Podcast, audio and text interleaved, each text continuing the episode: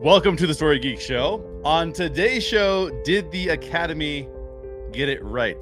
Did they give Oscars to the right people? The best stories of 2021.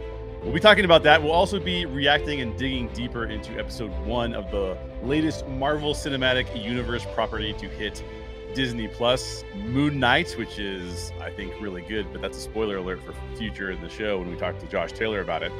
And that stars Oscar Isaac. So basically, this entire show is sponsored by the name Oscar. And remember, everything we talk about on today's show will contain spoilers. So if you didn't see the Oscars and you want to go back and watch it, or if you haven't seen Moon Knight episode one, then we are going to be talking spoilers about that. So just know that up front. I'm Jay Shear, co writer of Death of a Bounty Hunter and Time Slingers, next to me here on the desk. For those listening, you can't see it, but if you could, they're really cool colors, covers designed by uh, Nathan Sheck, my co author.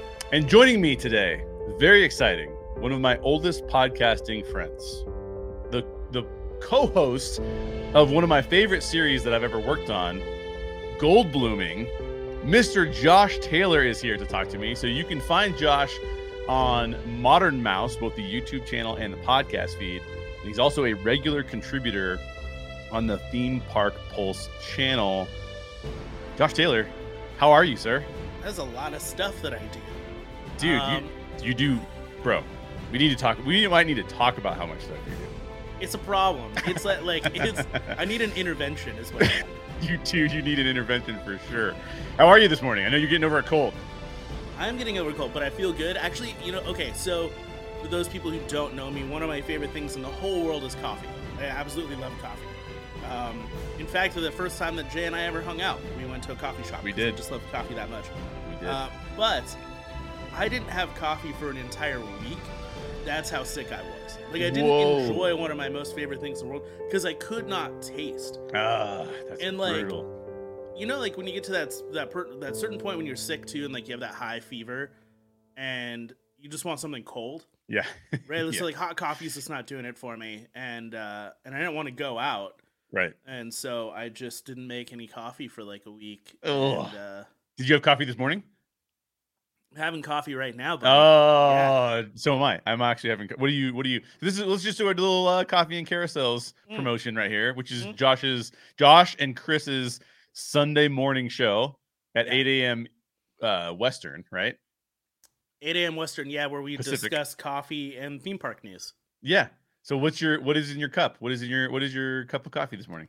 Uh, currently, I'm working through uh, Brought Coffee, which is like a local oh, Orange yeah. County shop. Um, they roast their own coffee. This is like a Kenyan um, uh, farm, and Very it's really good. It's got like some kind of raisiny plum kind of notes to it.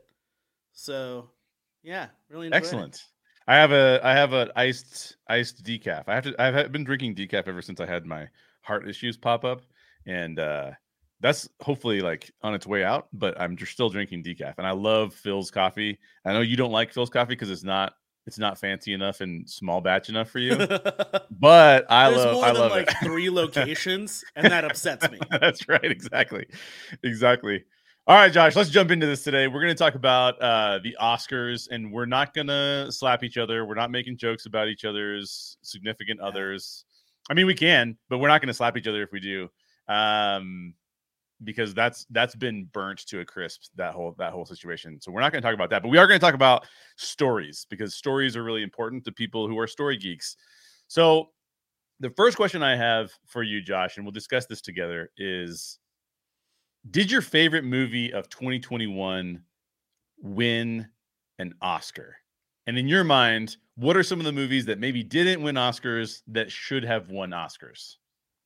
Uh, did my favorite movie win an Oscar or like the Oscar?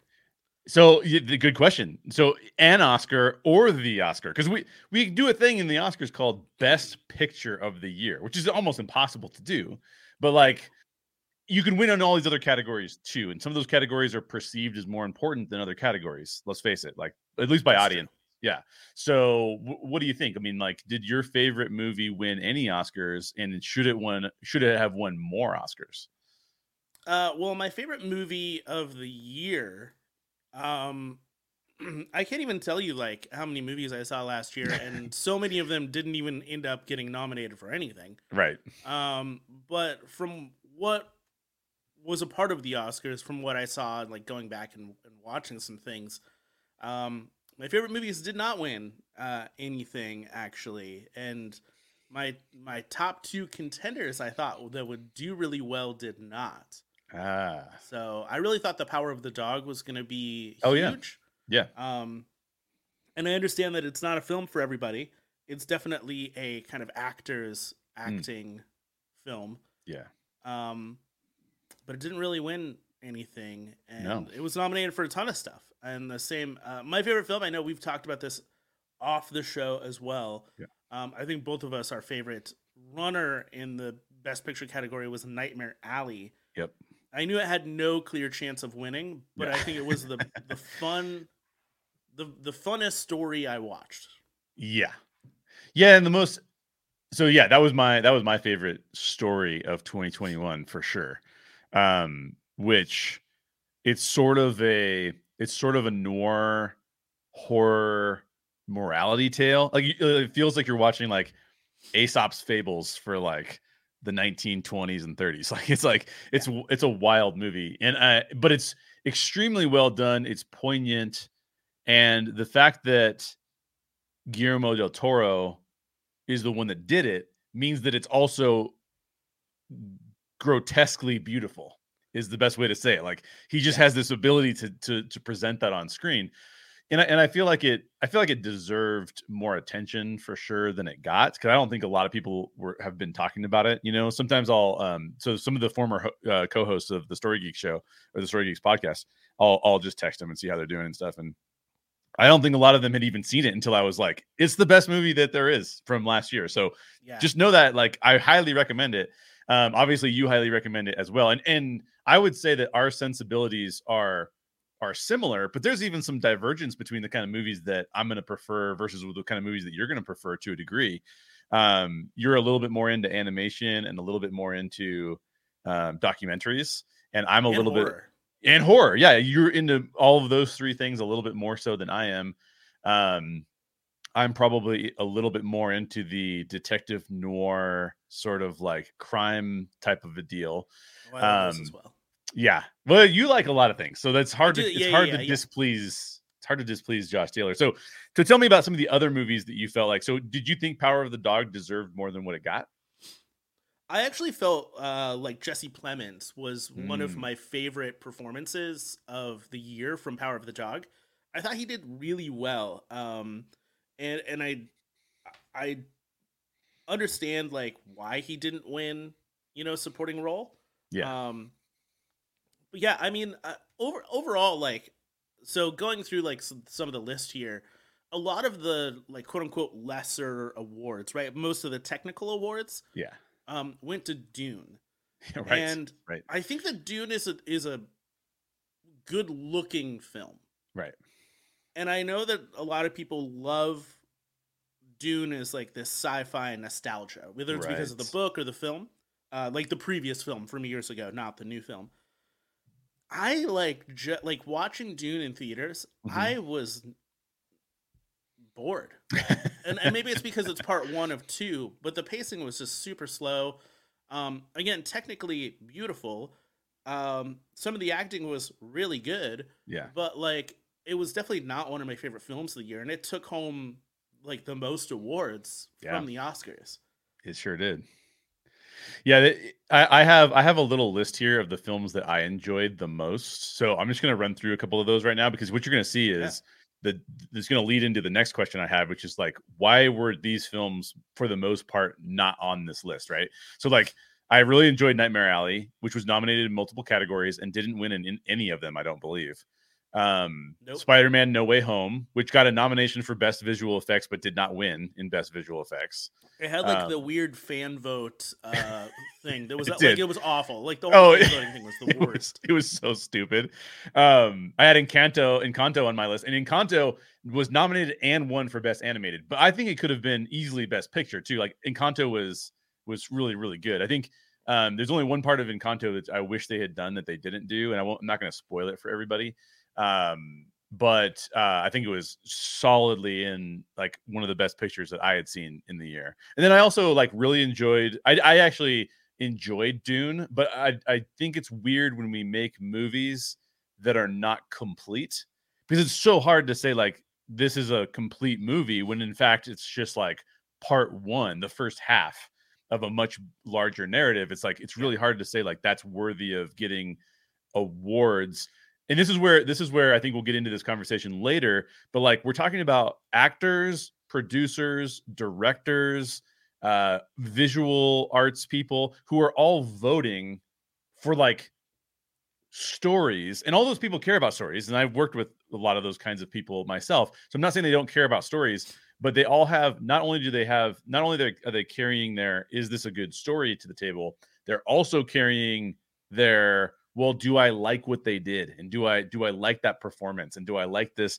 there's a lot of different things that are happening there um just to round out my um my other movies that i really enjoyed before we move on I really enjoyed Zack Snyder's Justice League, which I know is a controversial thing to say. I really enjoyed it. Um, I really enjoyed Luca a lot. Luca, I don't think got enough um, attention from people because it just was like too. It was still solidly in the pandemic, and I think it felt like movies were cheapened to be released on streaming. Um, that's just a shame because I think that's a great movie. And then I also really enjoyed um, Last Night in Soho, even though I thought the ending had some had some things that I would probably change. But um, those are some of my favorites from the year. So, any other favorites from you before we move on? Ooh, I I have a hard time like even realizing because the pandemic has messed up my like spectrum of what is yes. time even. Um, that it's yeah. like when did these movies even come out? Exactly. Um, geez, I can't even think of like films at all for some reason. I mean, going back to animation, like The Mitchells versus the Machines, I thought was also a really excellent film. Um, very well animated. Mm. Uh, I would agree with you that like there were a couple of films here that like I mean people loved. Like I know again I'm not a fan of Zack Snyder's Justice League, but like, I mean, obviously the internet blew up for it.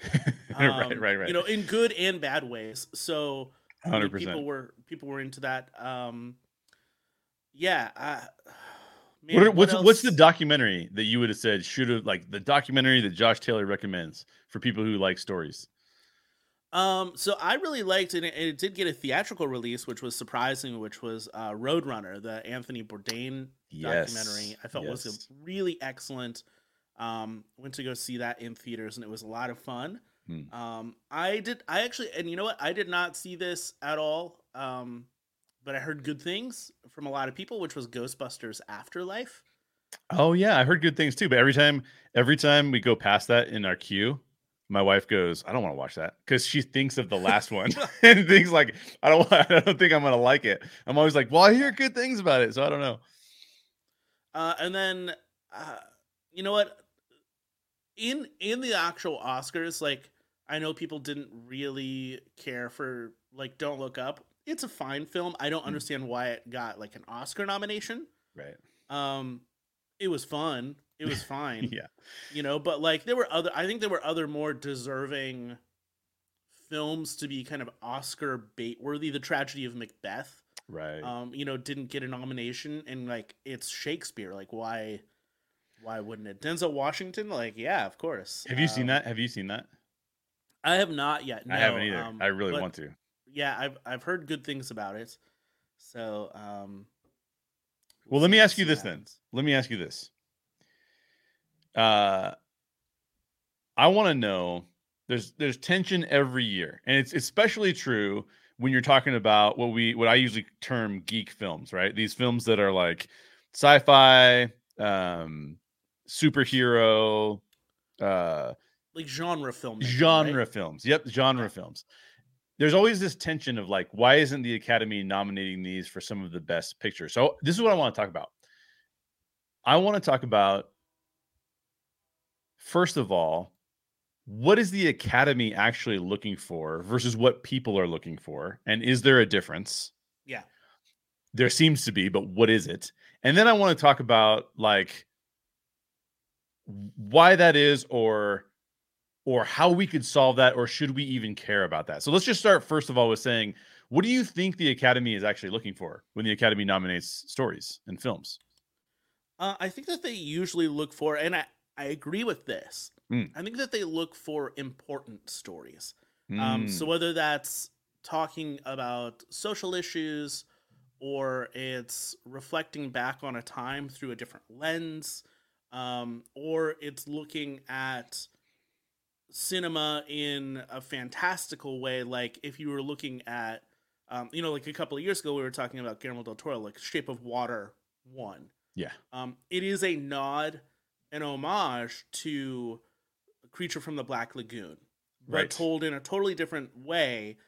And the cinematography and the acting is so great that that that is wonderful. You know, or like Licorice Pizza is this look at at the valley, at Los Angeles through a historical lens, through a, a, a different way. Mm. Um, you can look at Power of the Dog. Power of the Dog is a story that is is basically like hateful Brokeback Mountain is the best I can like the best term I can use for it. Um, in, in a way, uh, I, I, think an important story to tell, yeah. if that makes sense. Um, sure.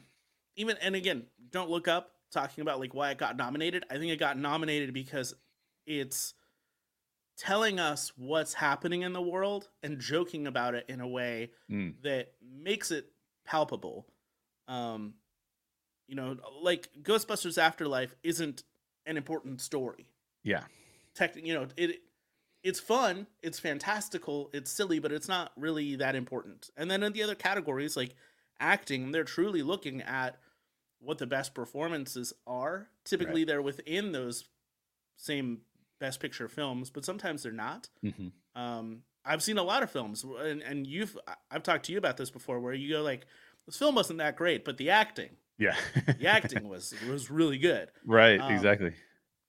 So you know, I, I don't mind. I think a lot of people have this huge gripe of like, why isn't Spider Man or why aren't other you know genre films right involved? Um, and and sometimes they are. Lord of the Rings being a huge one. You know? Yeah. Yeah. But overall, like I don't mind what the Oscars bring to the table.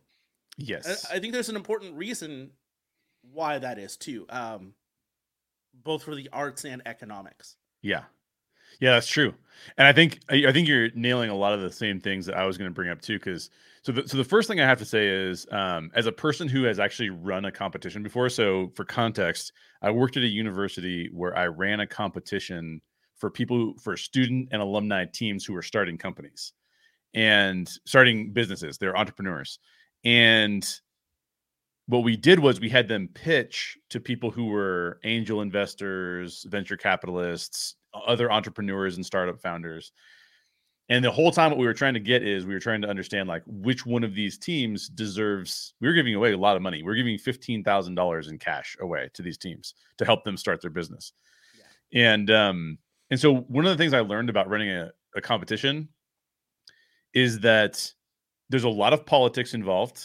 The politics that are and when I say politics, I don't I don't mean I don't mean um the politics of like of like our government system, but the politics of like do are the are the students and alumni are they playing a political game with the in other words it's it's not just a challenge to say who's the best it's also a challenge to say well who do i like the most or who do i want to give $15000 to because i like the way they interact with me and i think that they're looking for advice and yeah maybe they're this this idea is not as good but like the the the founders of this team are better at interacting with people and i think they have a better shot at like making it or there's so many different things that go into it that when you're giving away these these prizes like an oscar the level of if you're nominated, that should be the prize. And I've watched all these teams be devastated in our competition, yeah. right? Who didn't win.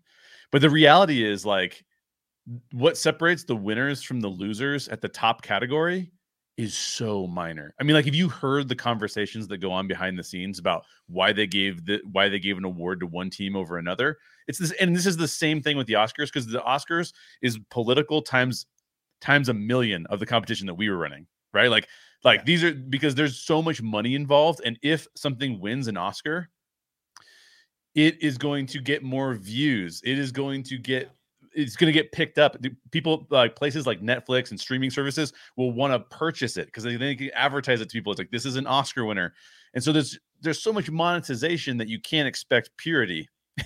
there's there's too much. There's too. I don't want to say it's corrupt because it's not necessarily corrupt, but there's a lot of jockeying going on, which makes it very political, um, which is difficult. The, I think on the other side of that, from a um, I mean, obviously, there's the politics side of it, and right there's like a bunch of people paying to be considered for an Oscar, right? right. Um, and and people want to get nominated, even if you're not a winner. Nominees, yeah. you know, those like top ten nominees all get more views. Yeah. Um. On the other side of it, though, like when we talk about uh, over the last couple of years, people have really talked about how nobody shows up to the theaters anymore unless it's for a big tentpole film like Spider-Man Into the Spider-Verse, right? Right. Uh, or um, yeah. Anyways, uh, No Way Home. Film, no Way Home. Yeah, yeah, yeah. Yeah, No Way any, Home. Any of them, yeah. any Spider-Man film. Yeah. yeah, but any Spider-Man movie. I mean, any superhero movie at this point.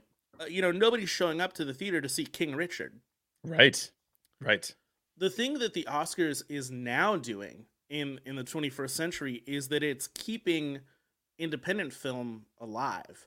True. Um, it is from that kind of standpoint of like the theater, the industry of filmmaking. Yeah. Um, it is keeping the non-genre filmmaking alive. Like it used to yeah. be like genre film was looked down upon. Now genre film is and it is the only thing people are seeing.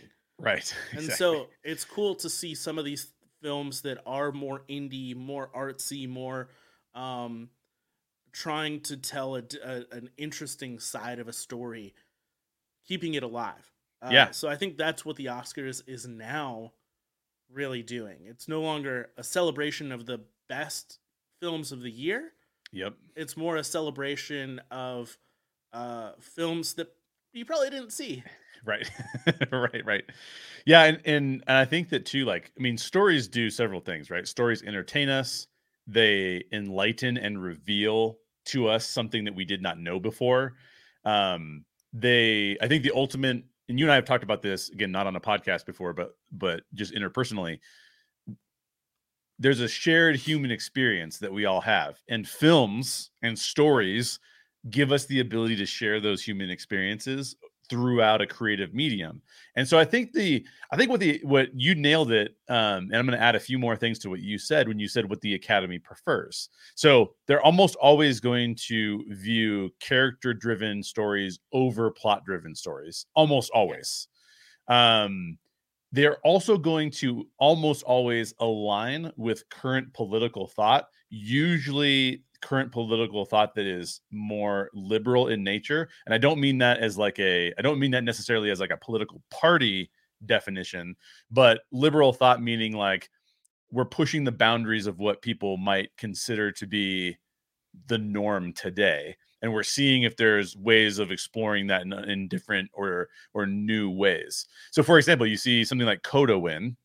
Coda is saying have you thought about the hearing impaired community lately, right? And have you thought about and, and by the way, it's not just about the I haven't seen the film all the way through, but from what I know of it, it's also not about that, but have you seen what it's like to be in lower class Caucasian communities that tend to be sometimes forgotten in our conversations about what's going on, right? Um and and that's revealing of of like, oh, okay, this is this is a way that that this story is showcasing an experience that most of us don't have. And I think that's what the Academy loves that kind of thing. They want to shine a light on particular issues um, in that kind of way. And the general audience, a lot of times, is more so just looking to be entertained. Like, don't I don't care about this right now because I have a hard. I so well, a lot of what people think is, and I don't mean to dumb down the general audience at all because I'm part of the general audience. Let's face it. Um, but I think a lot of times what we're not looking to we're not looking for those kinds of stories we're looking for the chance to be encouraged the chance to see heroics the chance to be engaged in a way that reminds us of what our our value system is or should be. And so when we're given these other kinds of stories not that we don't like those i love tragedies for example but a lot of times that's not what the most amount of people are going to see that's going to be a smaller amount of people who care about different kinds of things and then you just had this disconnect with what the academy is looking for versus what the general audience is looking for. But here's where i want to take this conversation because i want to i want to know from you mm-hmm.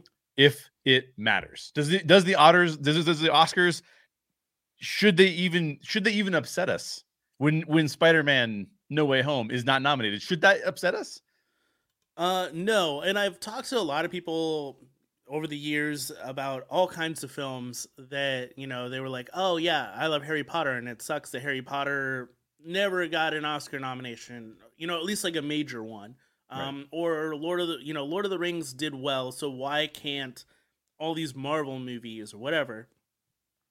And I think the reality that that you have to look at is um, in the same vein. Okay, so like there's there's several types of arts out there, right? Uh, uh, mm-hmm. like actual like visual art. Like let's say you're going to a museum, right? There's all kinds of different right. museum arts. You'll never find a Garfield comic strip at an art museum unless it's like a unless it's like a cartoon Pop culture. art museum. yeah, yeah, yeah, right. exactly. Like the thing about in that same kind of vein, you read Garfield or Peanuts or whatever in the comics, like mm-hmm. when you used to get a Sunday paper, because it was escapism, it was funny, it was yeah. silly, but there was no interpreting it. Right. Um, there was no way to kind of see the multifaceted layers of it. Garfield just wants lasagna. but right. like if you go see a Monet painting or right. Rembrandt or whatever, when you look at it, you have this visceral connection to mm. it. And your interpretation might be different than somebody else's interpretation. Right. what it means and it's layered and it's um it's stunning visually but then it's also like blurry and you know like there's so many different things you can talk about with it. Right. And i think that that is what the academy awards is. For a lot of people like when you go see harry potter any harry potter film yeah. um like are they telling a complex interesting story? Not really. Like they're basically telling the bible um to a certain aspect but like they're they're telling a fantastical story as escapism versus if you go see coda which won best picture you're going to you're going to walk away thinking about your own life other people's lives what it's like to have a family member with uh, a hearing disability or any kind of disability, the family dynamics that revolve around that, um, the complexities, you know, just of life uh, from that, and and then you talk about the acting, the cinematography, all of that. So it's a much more complex film going experience, and I think yeah. that that's what the Oscars always strive for. Sometimes they're very wrong uh, you know, but like I think that that's what they typically go for, and I don't mind that. I think that that's great. We already all know about, um, you know, Harry Potter and Marvel and Star Wars. Like we don't we celebrate those by giving them our money. Right. Well, and yeah, I, I, I totally agree, and I think that the part of the problem is that it's hard for the human brain when it's responding to a story. Why do we even engage in stories? The human brain engages in stories because it wants to learn how it can make decisions about the world based on the stimuli in the story. I mean, this has been researched neurologically. That's the way that we communicate with each other via stories is so that we can understand and interpret the world better. It's very hard to ask someone, can you tell your brain to turn off all of the things that it normally thinks about and enter a theater where you're going to be watching something that somebody else normally thinks about that never comes up in your life at all and may never even come up in your life in the future. So it's hard to tell the brain that that story is worth it paying attention to because it's kind of like, well, what am I going to do? I mean, like, am I going to do anything with this? So this is where you see the general, where you talked about like Harry Potter and comparing that to the Bible. What are those two stories whether it's the Harry Harry uh, Harry Potter catalog or the the biblical category, the the biblical catalog. What are those stories intending to do? They're supposed to help a majority of people understand and interpret the world. Coda is not trying to do that. Coda is trying to say this is a this is a micro story about a micro community that's dealing with this specific type of issue, right? Now, I do think that right. some there are some storytelling entities like Pixar who do a much better job of taking like a smaller problem and showcasing it and wrapping it in a much larger context. Like Encanto, you don't have to be from Colombia to understand not only what what the elements of what's going on in Colombia are and how the family system operates um, in Colombia, but you can also interpret that through your own lens and and go along with it. So there so there are some storytellers who are able to kind of get into both, play in both situations, but yeah. it's a lot more rare. And the academy tends to and the other thing the academy tends to award because the academy is its own microcosm. Let's face it, the academy is made up of people with that are all about acting, producing, right? Like they're they're in. So this is why you see that's a tribe, if you will. People who are involved in Hollywood are its own tribe. And what is that tribe saying? That tribe is saying we love stories about Hollywood because they're because they're biased, right? They they have biases that they don't realize that we don't yeah, we don't yeah. live in Hollywood. You know what I mean? I will say this though. So so let me go back a few years. This I mean maybe this is like 2014, maybe even earlier. I'm not sure. But like, do you remember when the artist won? And people had like a oh, huge yeah. uproar about like the artist. Yeah. So a lot of people saw the artist at home because the, I think at that point it was like on DVD or streaming or whatever. But I actually saw the artist opening weekend at a theater. Oh, nice. And it was this super cool movie going experience. Like the thing about what the artist was was that it created an experience that I had never had before as a moviegoer mm. that clearly people in the 1920s and 30s were actually having. Yeah. You know what I mean? Right. Like it and the same kind of aspect to I guess what you're saying. So like when you're talking about your worldview and whether it's escapism or maybe understanding your own worldview a bit more. Right. Um movies like Coda come along or um gosh, I'm trying to think of like a couple of years, like even even Green Book, right? right? Like a lot of people hate the fact that Green Book won, right? Um, which I agree. I don't think it was the best film that year, but those kinds of movies get nominated because it's not about your worldview; it's about other people's worldview. Yeah, and and in that way, it actually starts to change your worldview. You start, you know, your worldview then becomes bigger, right? And I think that that's a really cool dynamic thing. Like when you talk about Encanto, I connect with the family dynamic because yeah. that's my worldview. Exactly. But the Colombian history and and that is now giving me a larger scope. Exactly. Um, because it's not mine. And I think like when we see superhero films, they project as you being the superhero. Yes. It's still your worldview, you Correct. know, or any kind of genre type of film, major genre filmmaking right. um, that makes escapism. It makes you the main character. Right. A lot of these Oscar films distance you from the film exactly because they want you to look at it and then learn something from it. Yeah, very much so. And we don't we don't get a chance to talk a lot a lot about the comments, but this is a pretty good comment here. Um, and if if if uh, if you're still listening and watching, let us know who you are because Streamyard hides the hides the Facebook names from us half the time. Um, I wonder. This comment came from a Facebook user saying, "I wonder if that's why bros have a problem with turning red. They lack the empathy to see the metaphor." Now, you and I have talked about turning red off the show. Yeah.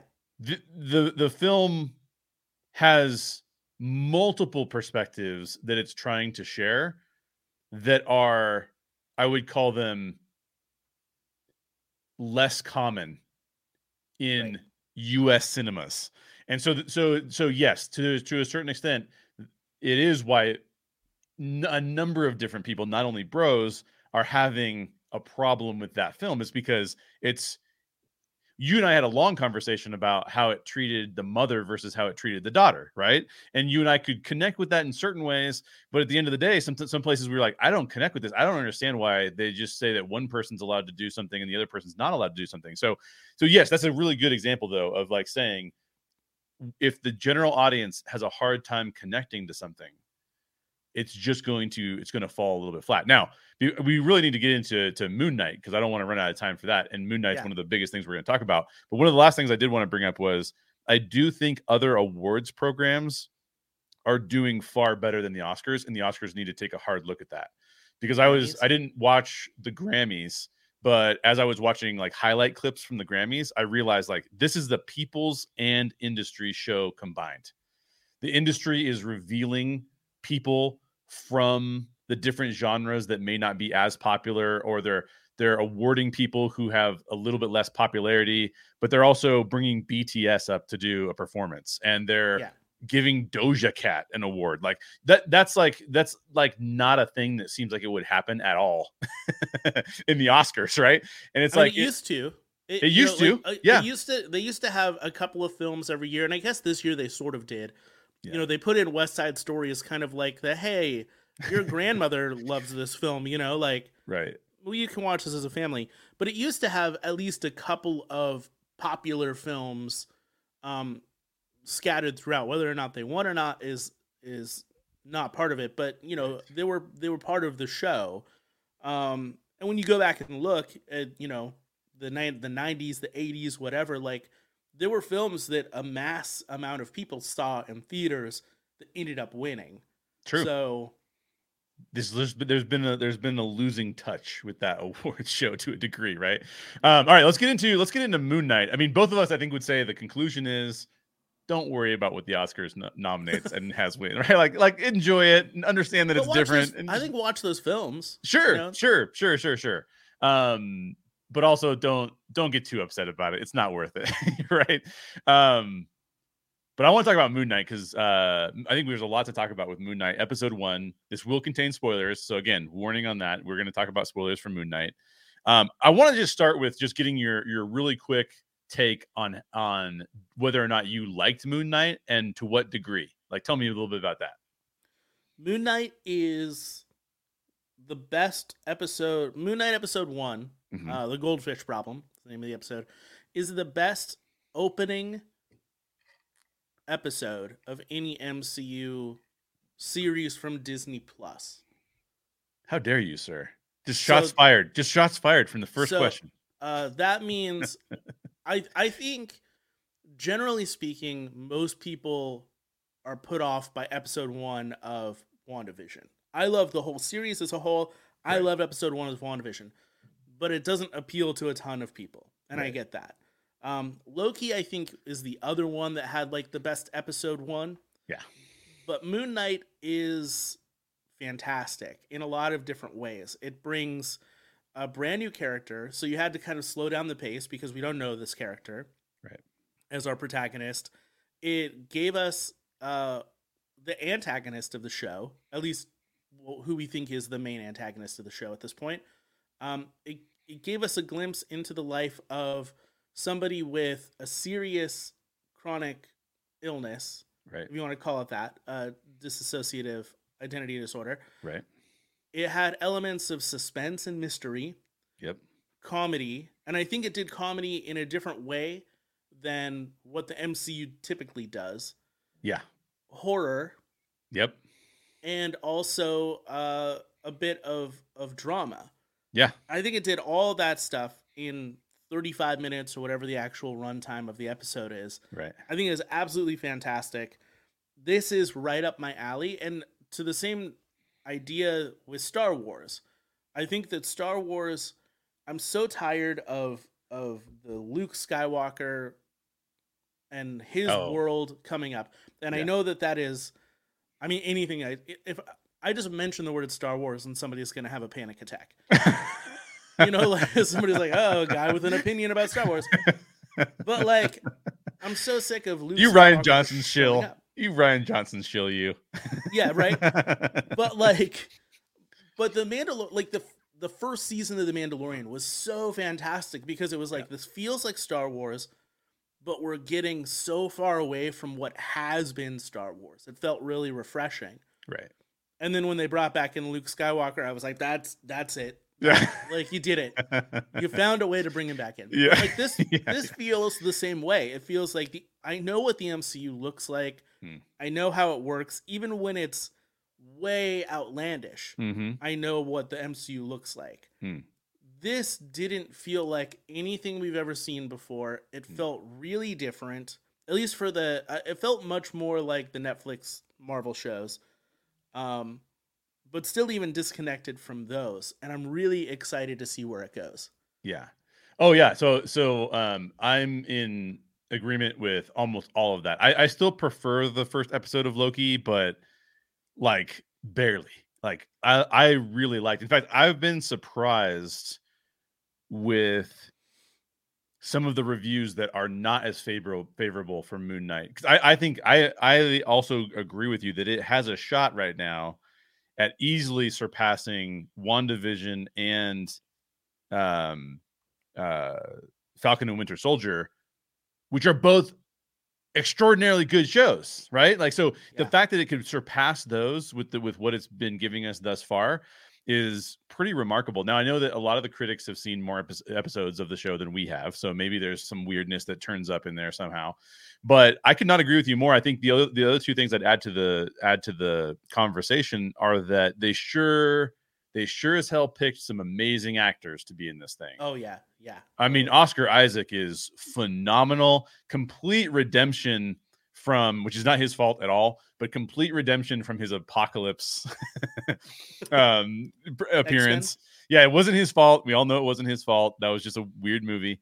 Um, but uh, he does amazing. The fact that he and I cannot wait to see him switch between the characters.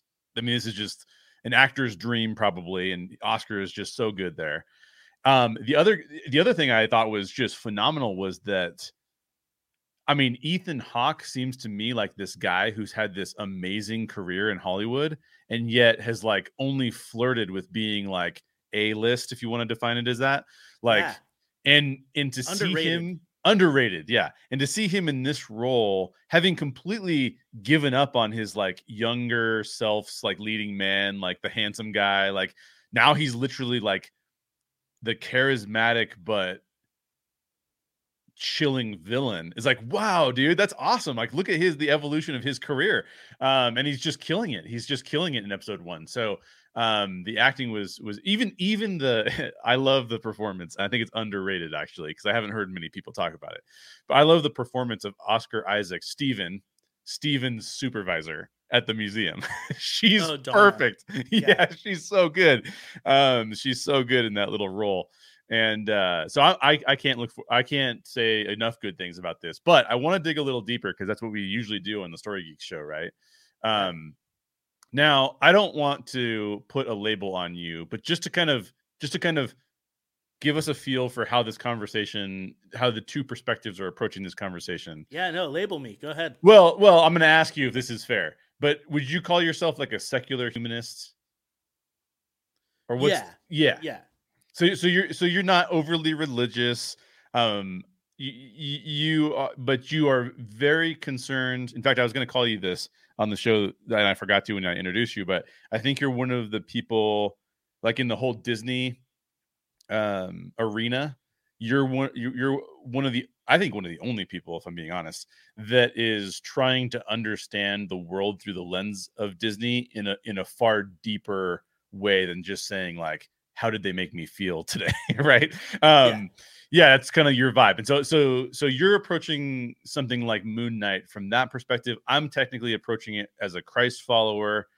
And so so the mcu has introduced to us another set of mythology another set but even leaning more so i would argue into spirituality mm, because really interesting that you say that because I have a totally different take. Oh, really? Yeah. So this is this is good. I like different takes because what I'm what I'm what I'm thinking about here is that like I even did a little bit of research on this just because I wanted to understand the Egyptian gods a little bit better.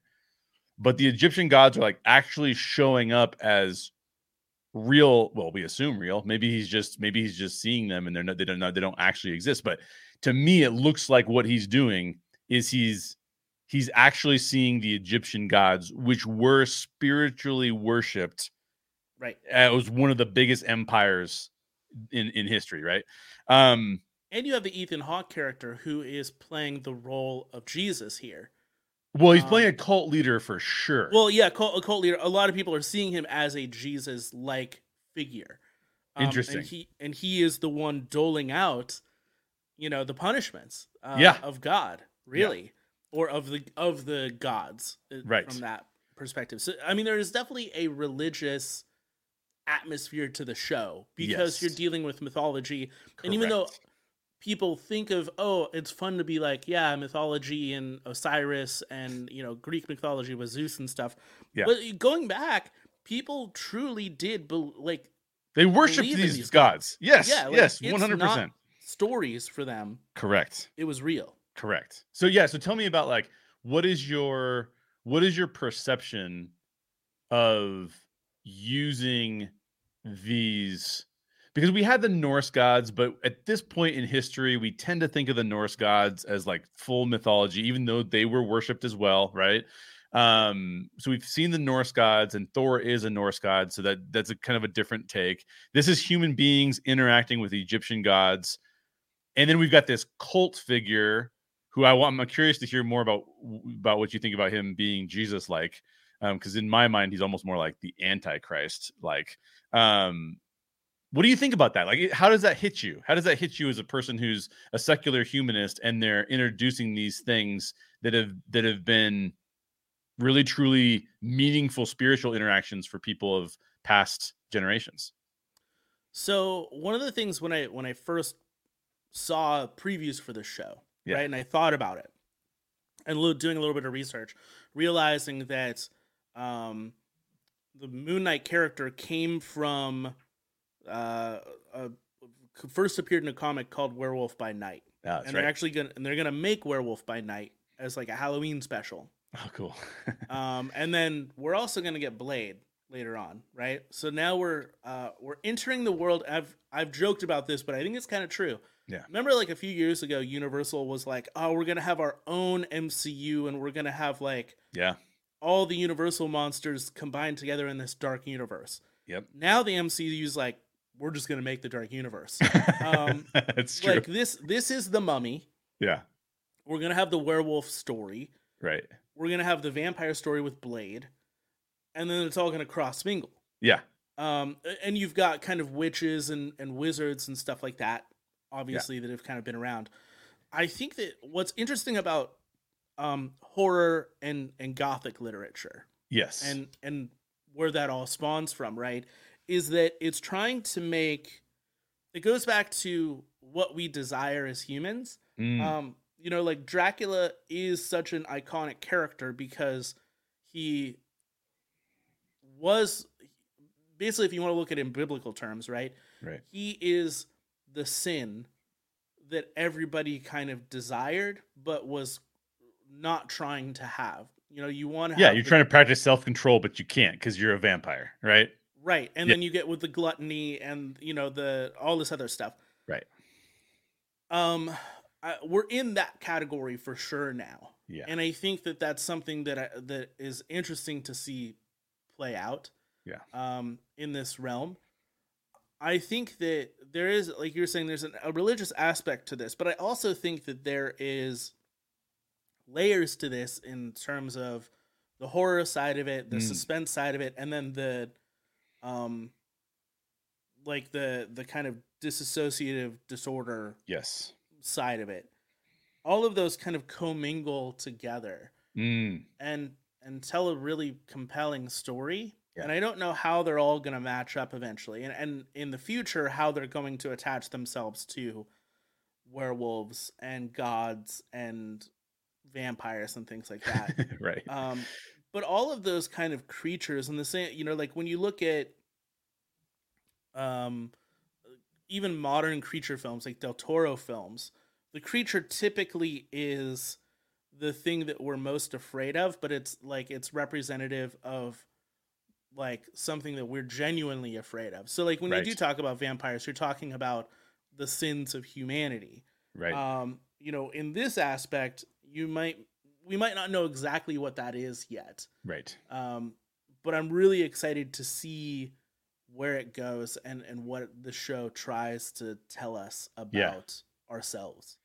Yeah, so there's this interesting thing because I, I, think you're 100% right in terms of like vampires are basically a symbolism for lust, right? Um, the werewolf is symbolism for anger, like in your temper that you can't control, and it's going to happen. And oh, you blew up and you hurt people, and what about that, right?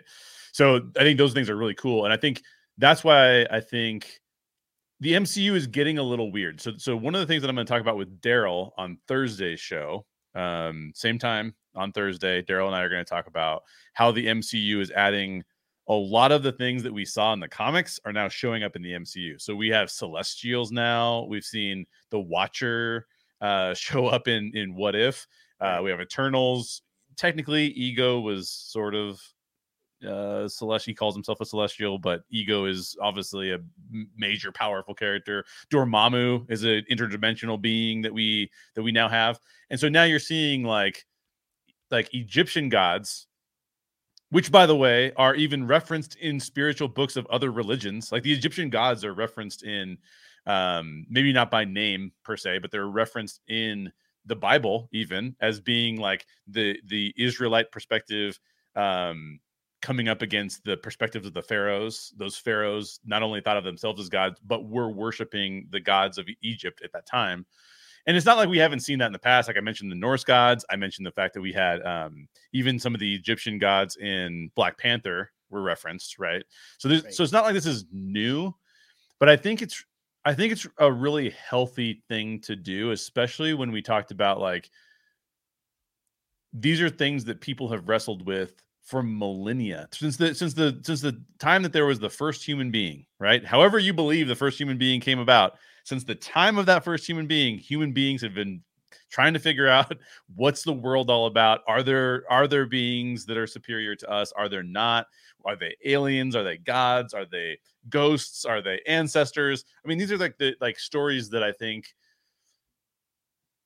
marvel should wrestle with because they are literally stories that everybody can wrestle with in their own personal lives. And so I think that the introduction of that's great. I think that showcasing what religion looks like from different perspectives is also great because you talked about um, the character of uh, Arthur Harrow, which is Ethan Hawke's character, and you talked about him being like he's he's presenting himself as a person who has the solutions and yet he's also saying he's serving the will of a character who, who we have not met yet in episode one and he has a really magical little tattoo that uh, tells whether or not people are good or not and i think all of those things are really interesting because we will encounter those things in our lives right? Like we will encounter my wife and i were literally just talking because we're looking for churches to go to in northern colorado and we were just talking about the fact that like we don't want a church where one of the main focuses is the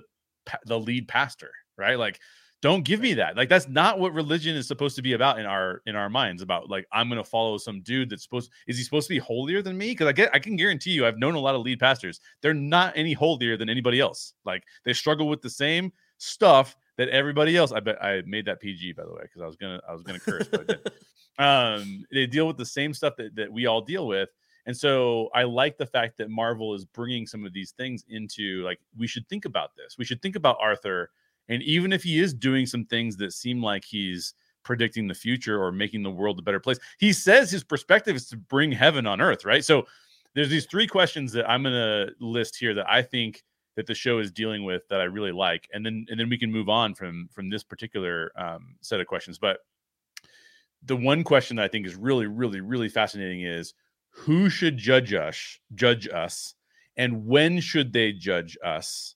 Because Ammit is going full minority report, right? And judging people before their sins are even created. And Arthur Harrow is listening to Ammit in order to pull that off. That's a really, really good question. In a time when we were dealing with COVID and isolated, and now we're integrating back in as a society, who should judge us and who should and when should they judge us as well right like that's a really compelling question i would also add there really quickly is yeah. redemption worthy yeah exactly. Because the lady he kills in episode one he's basically saying you're not going to redeem yourself. You're going to do something bad. And you say you've been good all your life. You must be doing something bad because Ammit says you're dead. So take it easy. Enjoy the afterlife. That's really good yeah. Um, I think the other thing that I think we're probably going to talk about more as the series progresses, because this is a really fascinating thing to talk about in the modern day, and that is what does it mean to be possessed, and in what ways does possession show up in our own lives? Because Steven, as one of the characters in this in this show, is literally having his body taken over and having it do things that he would not agree with and does not want to happen and so we're we're left with this thing of saying like, what is control, and what does it mean to be possessed by either another personality or even a, a Egyptian god? Um, and and then what does that mean for our freedom? What does it mean for our perspective on the world? Um, those are really fascinating questions that I think it's kind of hinting at getting into. So I hope they get into it a little bit more. And then the last question I had was, um, what are we supposed to fight for? because there's this idea that like, are we fighting for Ammit? Are we fighting for Khonshu? Are we fighting for like Steven's fighting for normalcy? Like, right. like that's his daily struggle is normalcy. So I think that those are some really interesting questions that I hope that they keep kind of digging into further because I think the show can definitely go there. And they have all the actors have the chops to do it and all that kind of stuff. So, um, so yeah, I think that's really good. But uh, okay, so here's my here's my next question. Here's my next question for you we don't know what Khonshu's goal is yet, but we do know that Kansu for sure does not respect Steven. Like he always is like the idiot is taking over. You know, like he's like he he definitely doesn't respect him, even to the point where he's like, if Steven were to die, this the the part of Steven's personality were to die, he would be hundred percent fine with that happening, right? Like he doesn't like Steven's personality. Um, at the same time, we just mentioned this earlier, but Ethan Hawke's character believes that the Egyptian god Ammit is trying to bring heaven on earth by eliminating evil people, right? So, how are we going to get heaven on earth? Well, we need to eliminate the evil people till all the good people are left. And so he's like testing different people. And so, so my question is this, the, the, and I think this is a pervasive question that the show is asking in episode one. And I want to turn it on you. And that is in this series who is good right like there's like lots of people fighting for good but who actually is good in episode one of this series so far i mean in episode one we know for a fact because he he gets judged by the scales that yeah. Steven is a good person is he i mean obviously he's one of multiple personalities. So is the entirety of right. Steven Marc a good person? Um, right, because he said he was a chaos, right? So he said like, and that, and that right. speaks to the different characters maybe having influence. Right, and I, I think like who is a good person is really difficult to say. Um, and I think that that is in general, not even just the show, right? Like, right. It, like who who really is a good person? What determines being a good person? Um, yeah. And I'll I'll throw this your way, right? Like because you're much more religious than I am. So a lot of people point to how um, religion, mm-hmm. modern day religion, has been the start of plenty of wars and murder and death. right. Oh, so an easy and, question. So you're giving me an easy question. I see. Yeah and they yeah and they and they pre well and they preach right you know love respect honor all this stuff yeah so it seems kind of anti the war part of it seems anti-religious even totally. though all these people are fighting for religion right however if you go back to ancient egypt ancient rome ancient greece um you look at their gods there is always a god of war right. there is always someone who is saying there has to be murder to some extent. Right. Um and maybe that's wrong, mm-hmm. but also more realistic. Right. Um, and so are they wrong if if we're saying Khonshu or whatever gods come into play in this show, yeah. are they wrong for being the ones to say somebody's got to take this role of, you know, the god of fire, the god of war, the god of death, whatever. Right. They're not the devil. And I think right. that's what well that's what a lot of people want to associate, you know, death and evil and evil with is the devil. But that's not what mythology has shown us. Right. And so I guess this show maybe might be saying, is any of this really wrong mm. According to the mythology mm. of this versus what we know now about modern day religion? Yeah. Some of these things would be more wrong. right. Yeah, this is I mean this is a really great question because the reason why I'm asking you who's good in the show is because you log into Twitter. Go log into Twitter after this show's over, you're listening to this show, go log into Twitter and figure out who's good. and good luck to you because yeah. Because the definition of good is um it is it changes based on the decade that we're living in. Who is good? You would if I would have asked you who is good in Hollywood 2 weeks ago, you'd have been like Will Smith seems like a pretty good guy. right. Um so there's this there's this concept of I think that one of the things that um and one of the reasons I, I was I ask you if you feel like you're a secular humanist is because there are people in the world who are secular, what you would call um, survival of the fittest, right? And I would say that that worldview is sort of like, look, the only thing that you can count on is you getting what you want in life, and therefore, who cares about the rest of humanity? Just do what you want to do, and yeah, a bit of nihilism there. Exactly. There's a lot of nihilism there, which by the way, there's actually more nihilism in a lot of religions than you might expect too. But the um the interesting part of that is that as a secular humanist, you're literally trying to figure out what's good consistently. And and and good is the definition of good is changing around us all the time, right? right. Um and and so it's one of the reasons I, I ask you the question and you're asking me the question back and i would say like yeah this is this is a fundamental part of the questions we have as humans that i think our stories are trying to help us unravel because there's even a there's even a portion of um, another story in the bible where um i believe it's i believe it's uh I don't want to say the character who it is. I think I think it's Pontius Pilate, but he says to Jesus something along the lines of "good teacher," and it could be be a Pharisee or it could be a, um, one of the other re- religious leaders or one of the other government leaders. Um, and Jesus's answer to that question is basically, "You say that I'm good. What is good?" like like this is the, this is a quintessential human question of like what is good.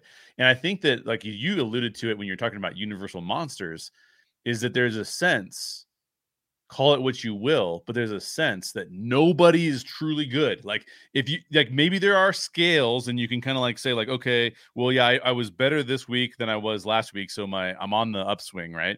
But the but the essence of it is that nobody's perfect and we're all gonna hurt other people. And so can you call somebody that hurts other people, even if it's a mistake or you didn't intend it, can you call them good? And it's hard to call that person good. It's hard to say that that's a good person. And I think what the show is saying to us in this is I think that we get the I think we're starting to get the feeling we tend to as humans we tend to especially in the in the west we tend to react to to your point about the gods and like our perspective on the gods in the west we tend to say if you're taking away my freedom that's bad that's not true everywhere in the world by the way but it's very true in the us and in, in the west and so we kind of see Arthur Harrow's character as bad off the bat because it's like, dude, dude is these people are free to make their own decisions, and he's saying, no, you actually don't. Your your your journey is prescribed for you already. Ammit has seen it. You're done, right? So we instantly react to that and be like, that's bad. We shouldn't do that. And then you have a character like Mark who is fulfilling the will of Khonshu. Khonshu doesn't care about Steven, and now we're left with some we're left with a hard we're we're left with a hardship of saying like, well, is Mark on board with what Khonshu is trying to do? Because Khonshu doesn't care about Steven. And so I would say if you're gonna label anybody in the show as quote unquote good, it would have to be Steven, which is where you were going down. the path with it. But even he, we don't know if they're entirely good. And I think the fact that this is a question in the show to me is like I'm so into this show. like I'm so on board with what this show is trying to accomplish. And I do think that what's really interesting is if they if they get further into the lore around because like one of the things that like if you asked me what I would say about like the god of war, right? I would be like the god of war is a representation of collective fear right? Like what sure. what why would we go to war? Why we're sitting in a situation right now where on the other side of the world there is a war happening and like the, it's so hard for us on with our context to go why is this war happening right and the only way that we know how to talk about it is in terms of saying like well that person must be crazy the problem is is that i'm not saying that person isn't crazy but that person is being driven by something and could we be driven by the same thing right and maybe not to the extent that that person is but to your point about the universal monsters, what we keep telling ourselves in stories is be careful because if enough people feel fear the way that you feel fear, if enough people feel like Arthur Harrow and Ammit are on the right side and they're eliminating evil, could we get wrapped up in our own war? And that's not even a question so much of the gods as it is of, of us. Like, yeah. when we feel fear, what are we going to do with that fear? And I think that that's uh, again really compelling question to ask, really interesting thing to dive into. And uh, but give me some more more of your thoughts. What what is that prompt in you? Go, going off of fear, yeah, it's really easy, uh, and this is another um, uh, kind of storytelling idea in horror mm. and classic like gothic horror. Yeah, is that fear is really easy to manipulate. Yes. Right? Like like as soon as you feel fear, yeah. You're willing to be comforted by a lot. Yes. And and at what point are you falling into in this case a false prophet who is right. who is saying I'm going to better the world and I can tell you if you're a good person or not. Right. Um, there's so many people who you know, and I'm not going to say whether or not I I don't think it's silly. I don't think that this is a bad thing. I'm I'm not trying to like poo poo on this, right? Yeah. But like people go to tarot card readers and fortune tellers and oh, things yeah. like that. Yep. Because they want clarity. Mm-hmm. They want to know. And it and it strives typically from their fears of um you know, death or of whatever in their lives yeah. You know, nobody's like, I'm having the greatest day of my life. I'm going to go to a tarot card reader. Uh, you know, it's usually like people who are a little bit desperate, a little sure. bit. Yeah, and so I'm not trying to say that those people are false prophets, but I do think that we become desperate in our fear and we look for guidance. And there are people that are willing to come in, and we don't know if they're good or bad people. And um, yeah, like it, that kind of fascinates me as well. So we'll see what plays out, but um, there's a lot going on in this show. Yeah, a lot of layers, a, lot of things. And going back to the Oscars talk and or Emmys, I could see this show, you know, go going for that Emmy award because there's so many different layers. It's such a complex story, in the same mm. way that WandaVision was, and that's why WandaVision got Emmy nominations. Right. Um, they were talking about grief and loss and depression and yep. how that impacts how you project yourself. Yeah. Um, and, and this is kind of the same way. Yeah. Well, and and so you, you brought up like tarot card reading and like the f- fear driving people to that, but let's not pretend. Let's not pretend. And, I, and I'm very comfortable saying this. Let's not pretend that's what doesn't drive people into churches on a Sunday. I mean, there, oh, there's yeah. like there's there's this sense that the there's this sense that I think I think everybody I have not met a person yet who doesn't have some form of brokenness, right? I've got brokenness. I think you've got brokenness. I think everybody down this down my block. If I walk down the block, I'm gonna have people find people who are just there's areas of their life where they're broken, and that can make us fearful. That can make us and now fear is not necessarily a bad emotion doing something with that fear is not necessarily a bad thing but on the range of things that you can do with that fear there are bad things right? Like there are there are things you can do in response to your own fear that are not good. And so there's this aspect of saying to ourselves like what do we do with fear? What is Steven going to do with fear? What does mark do with fear? What does arthur harrow do with fear? Um because what we would like is that we would like we would like oh here we go here's a good quote fear is the mind killer right? So mm. uh 100% fear is the mind killer. And why is fear the mind killer? Because fear so thanks special thanks to our um if you're listening on audio that was a that was a facebook um, listener why is fear the mind killer because fear will literally turn off some of your logic some of how you would normally behave it will turn it off it is it will cause you to react in pure emotion as opposed to saying this is not actually in alignment with my values and I would not like to do this. But your fear will drive you to do it anyways, right? Um fascinating fascinating stuff. So, we're both big fans of Moon Knight. Any other things Josh before we close out the Moon Knight conversation? Oof. Uh you know what? I'm excited to see what comes from the rest of it from the next 5 episodes. Yeah. I think the the, uh, the MCU uh television shows that have been on Disney Plus to me have suffered from a lot of pacing issues.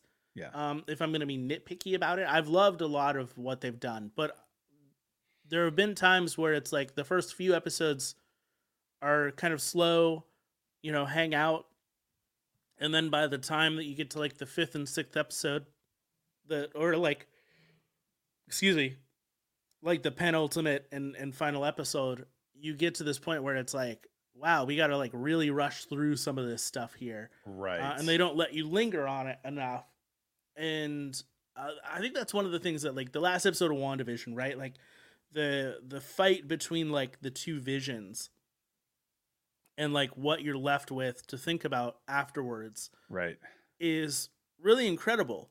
But then it like cuts scene really hard to the next fight. right. And it would have been great to linger on those moments a bit longer. So I'm hoping that this show paces out some of those storytelling moments um, mm. um, and lingers on some things a little bit more. Although six episodes is still not a lot of time, and this show so far has been, you know, slow. Uh, the first right. episode is a bit slow. It doesn't reveal Mark or the Moon Knight until the end of episode one. Right. So uh, we'll see. We will certainly see. I, am I am uh, I am looking forward to it uh, a lot, and I'm glad that we had a chance to have a conversation about it. Daryl and I will be talking about episode two on Thursday.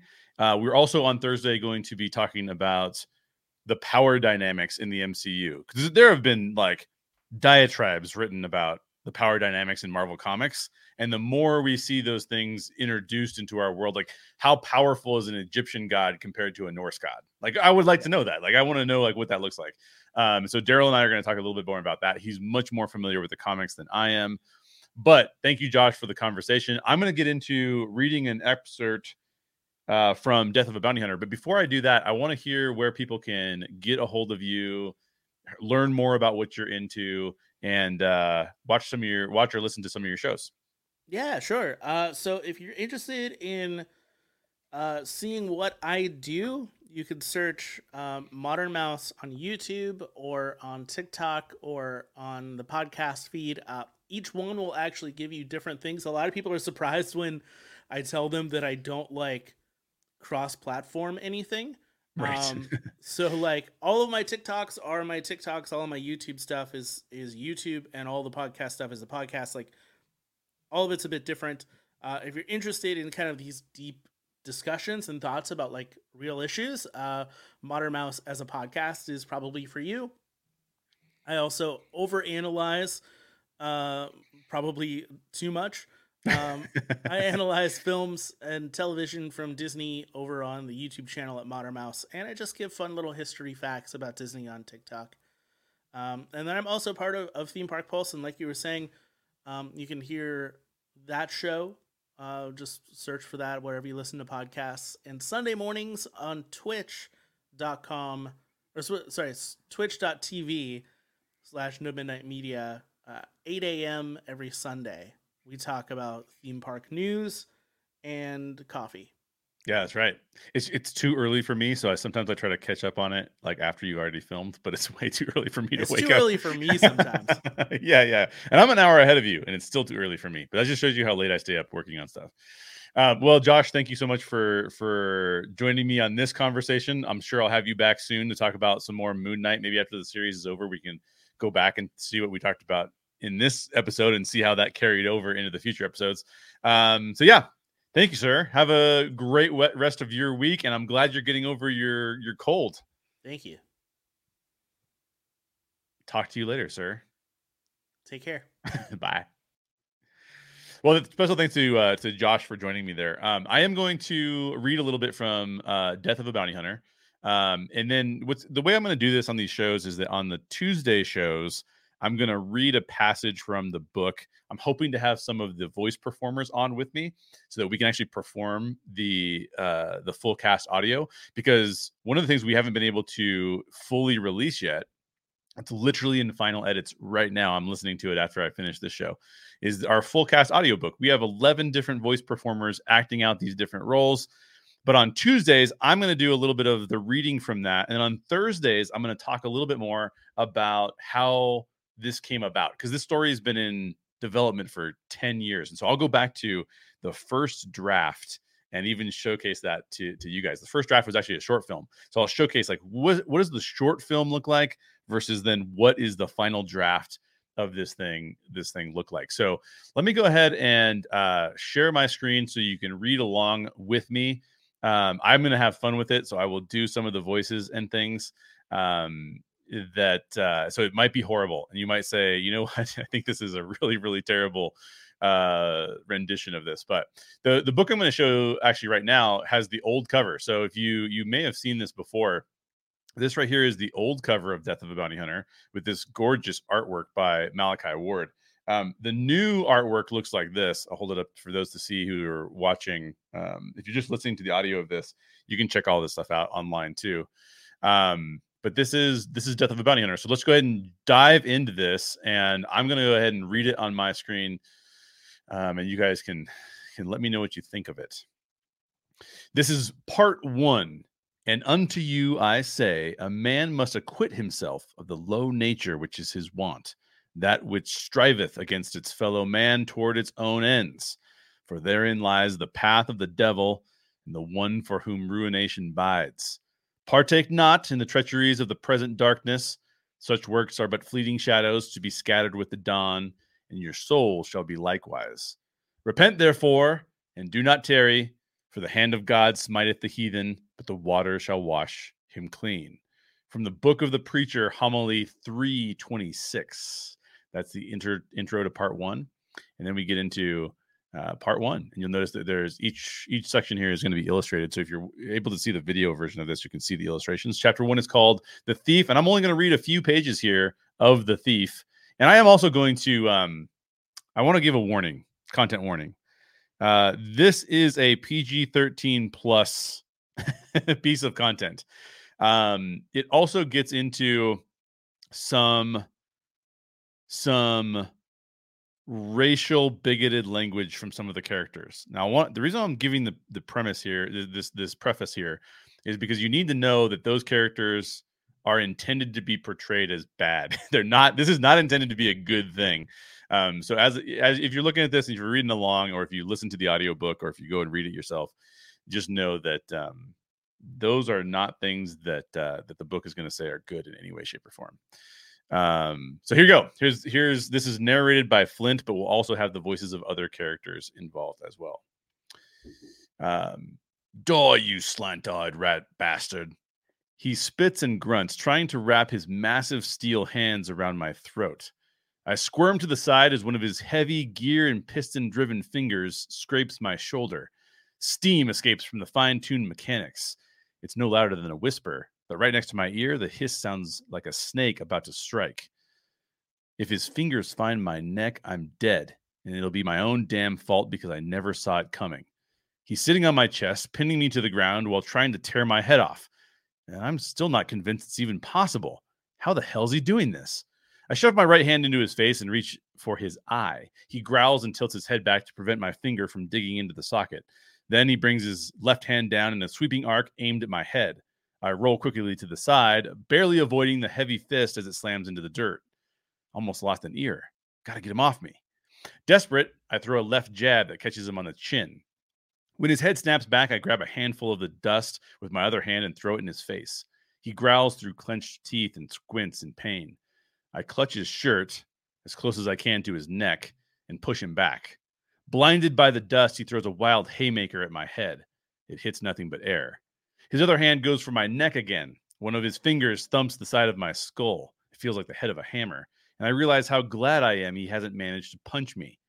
Then, with a quick twist of his hand, he manages to slide his fingers around my neck. So, this is how I die head ripped off in the middle of the desert. Great. His bloodshot, dirt infused eyes go wide, and an evil grin creeps across his lips. The alloy fingers squeeze. I try to gulp down one last breath, but it's too late. My air is cut off, and in seconds, those inhuman hands will collapse my trachea before separating my head from my torso. I close my one functional eye and wonder whether or not it's worth throwing up a desperate last minute prayer. Who the hell would I pray to? This isn't the way I intended to die. Damn you, Harold Plunkett, and damn me for letting you rip my head off. I'll see you in hell and return the favor. I've resigned myself to the blackness of death when I feel the alloy fingers begin to twitch, an irregular, spastic jolting. With each odd convulsion of his fingers, the pressure on my neck eases. My eye jumps back open in time to see Plunkett's grin fade.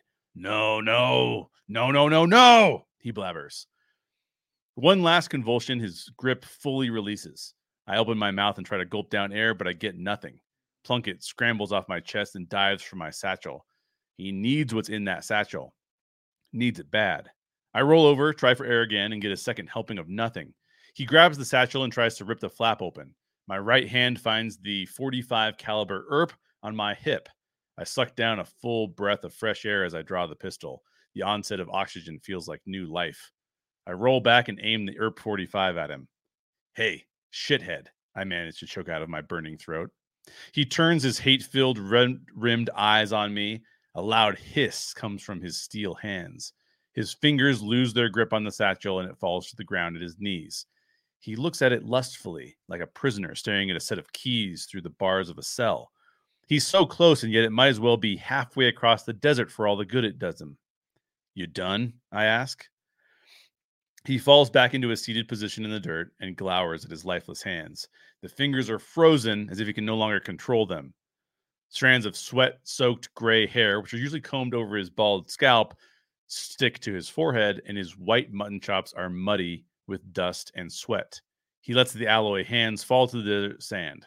I'm going to go ahead and end there.